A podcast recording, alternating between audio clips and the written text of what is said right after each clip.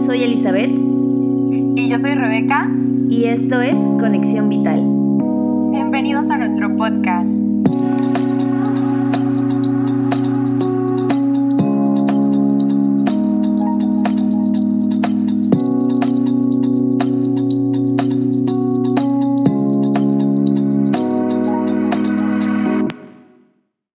Hola, hola, el día de hoy en este episodio hablaremos un poco sobre los hábitos, principalmente los saludables, el beneficio que estos traen a nuestra vida, ya que no tan solo en esta etapa o en este proceso que estamos llevando de contingencia, sino en general como tener esos, esas pequeñas acciones a lo largo del día, cómo nos va facilitando y nos va creando una vida más confortable, más adecuada, cómo nos va generando esta salud tanto física como mental. Entonces empezaré hablando un poco sobre cómo integrar los hábitos a tu vida. No puede ser que quites de golpe los malos hábitos y quieras meter de golpe los nuevos hábitos, ya que tu organismo y tu mente están acostumbrados, tienen ya una costumbre bastante fijada con ellos. Entonces, ¿qué va a pasar? Tu cerebro va a empezar a mandar alertas de esto es algo malo, esto es algo malo, esto es algo malo y lo vas a empezar a rechazar. Te va a pesar, vas a andar de mal humor, entonces no va a funcionar, ya que el punto es de que sean hábitos saludables, no que su efecto haga todo lo opuesto. Entonces, ¿cómo va a proceder? Tú vas a ir seleccionando hábitos saludables pues vas a anotar una lista y vas a decir, ok, quiero empezar, obviamente empezamos de menor a mayor, ya que si empezamos desde uno muy grande o muy pesado, pues a la primera vamos a tirar la toalla. Entonces empezamos de menor a mayor. Podemos empezar con los de la mañana. Podemos incluir un vaso de agua. En vez de tomar enseguida el café, mejor despertamos, meditamos, tomamos el agua natural, de ahí el agua calientita para que, o tibia, para que hagan todo, todo el beneficio, ¿no? Se produzca, mejor dicho, todo el beneficio que esto trae. Entonces vas a ir como que integrando esos pequeños hábitos, esas pequeñas acciones que en realidad no, pues tomar un vaso en la mañana y tomar una taza de té, de té, de una taza de agua calientita tibia, realmente no genera un gran impacto. Entonces simplemente vas a recorrer la hora de tu café, tu café va a seguir vigente, pero la vas a recorrer. ¿Para qué? Para que el beneficio del agua en ayunas surta efecto. Y de ahí vas a ir en aumento. Vas a ir disminuyendo los cafés, y vas a ir aumentando más hábitos saludables, vas a ir metiendo el jugo verde, puedes también empezar alguna actividad física, igual puedes empezar caminando, totando, haciendo alguna actividad que no te, que no te exija tanto al principio.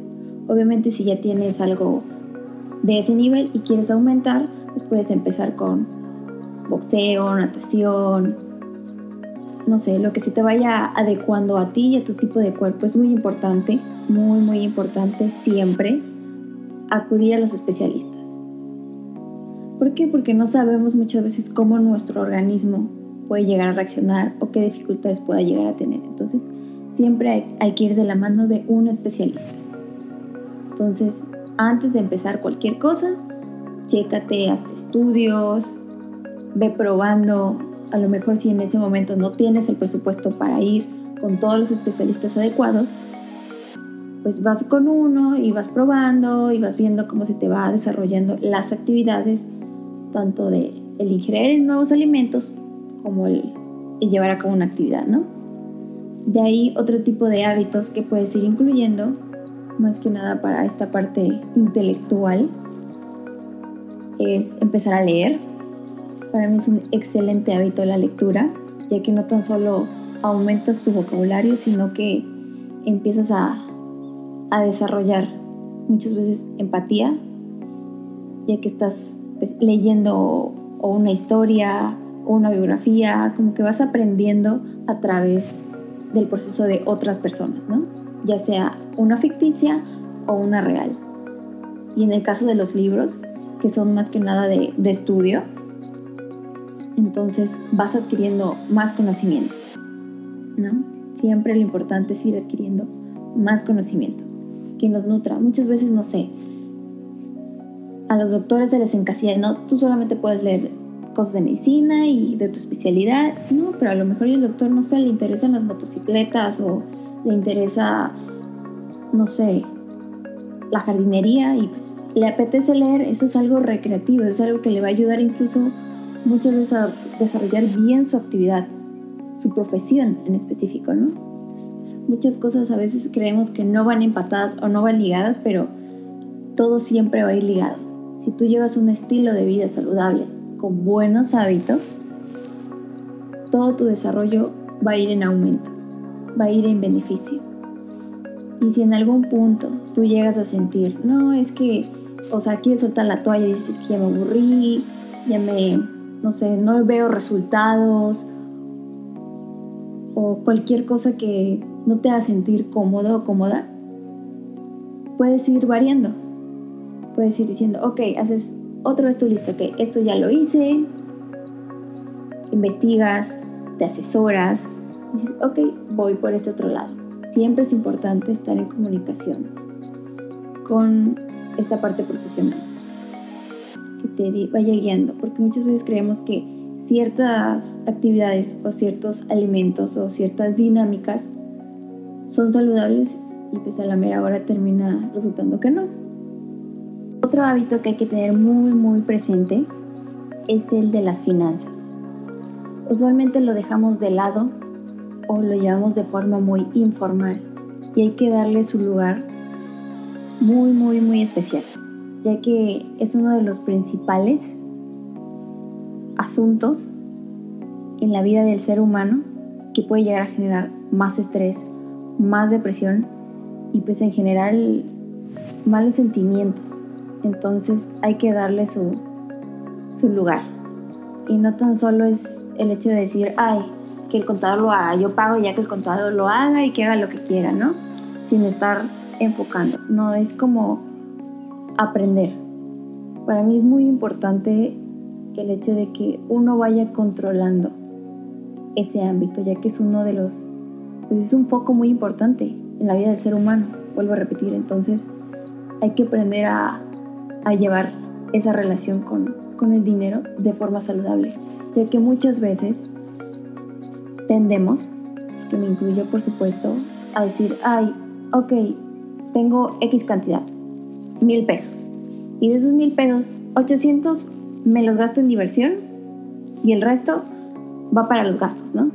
los servicios y todo lo que pues, vas consumiendo de, de tu diario, ¿no? Y luego te das cuenta que no tienes para comer, que no tienes para pagar muchas cosas por el hecho de que no llevaste una buena relación, una buena administración con tu dinero. Entonces es un hábito bastante, bastante importante a trabajar. Y no tan solo hay que dejárselo al contador, Claro, hay que adquirir el servicio del contador y más ahorita hay que adquirirlo, por supuesto. Pero no es saludable dejarlo a la ligera, ya que muchas veces digo, no voy a hablar mal, no voy a traer cosas negativas al espacio, sino que algún tipo de accidente, algún tipo de malentendido, alguna situación puede llegar a generarse y tú ni en cuenta. Entonces siempre hay que tener ese foco, llevar la administración de, tu casa de igual manera, los gastos, todo lo que se va generando. Entonces hay que, hay que dividir el dinero. ¿Para qué? Para que sea un poco más abundante, no tan solo para diversión, sino para también estudios, salud, el ahorrar.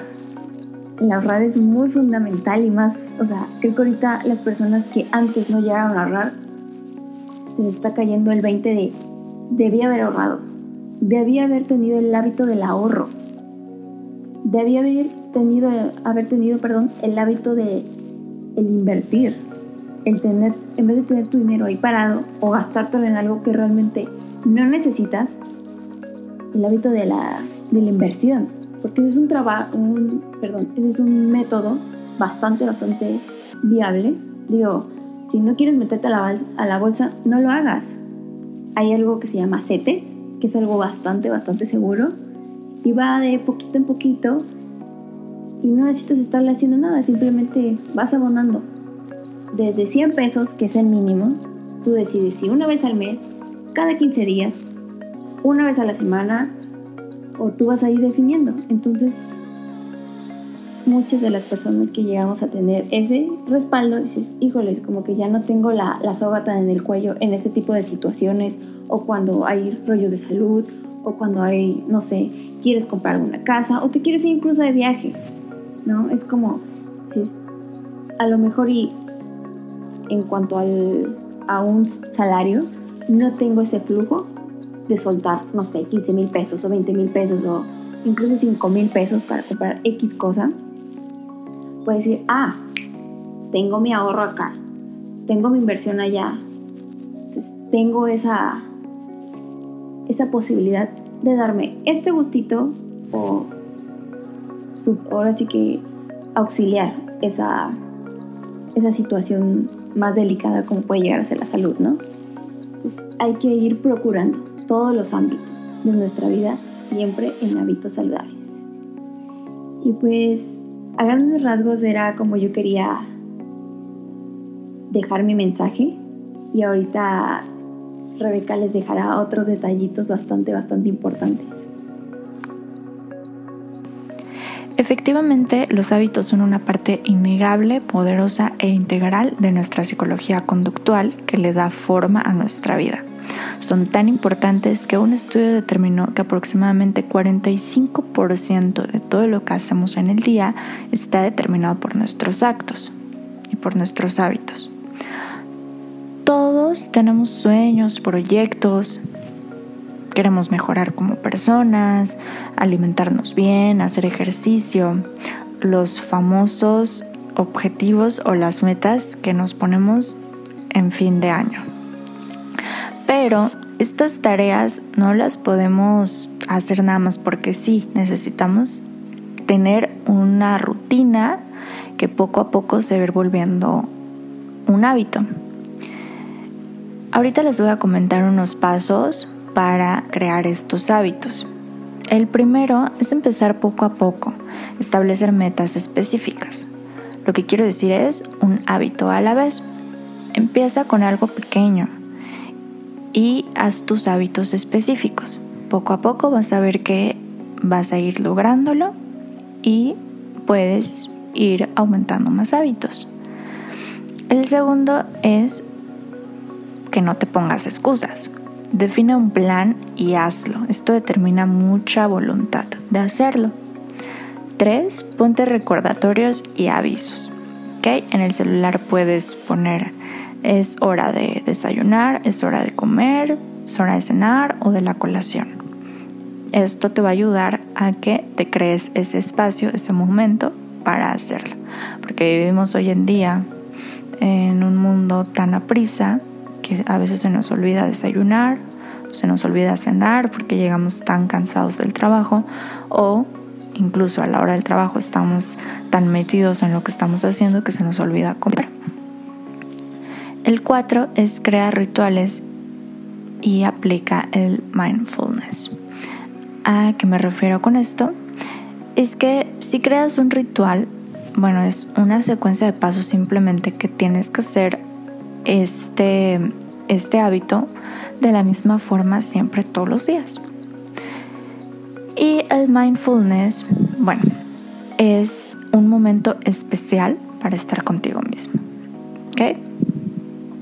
El 5 es controla y analiza el progreso. Revisa día con día cómo te fue en tu, en tu objetivo diario Luego revísalo semanalmente, cómo es que está yéndote a la semana. Y por último, checa mensualmente los avances. ¿Okay? ¿Cuántas veces estás cumpliendo el nuevo hábito? ¿Lo haces con más fuerza cada vez o con menos esfuerzo cada vez? ¿Qué es lo que aún cuesta trabajo hacer? ¿Qué es lo que ya se está facilitando? Y entonces al, al checar esto, ya tienes más, más información y ya puedes empezar a trabajar en esto que todavía te está costando un poquito de trabajo.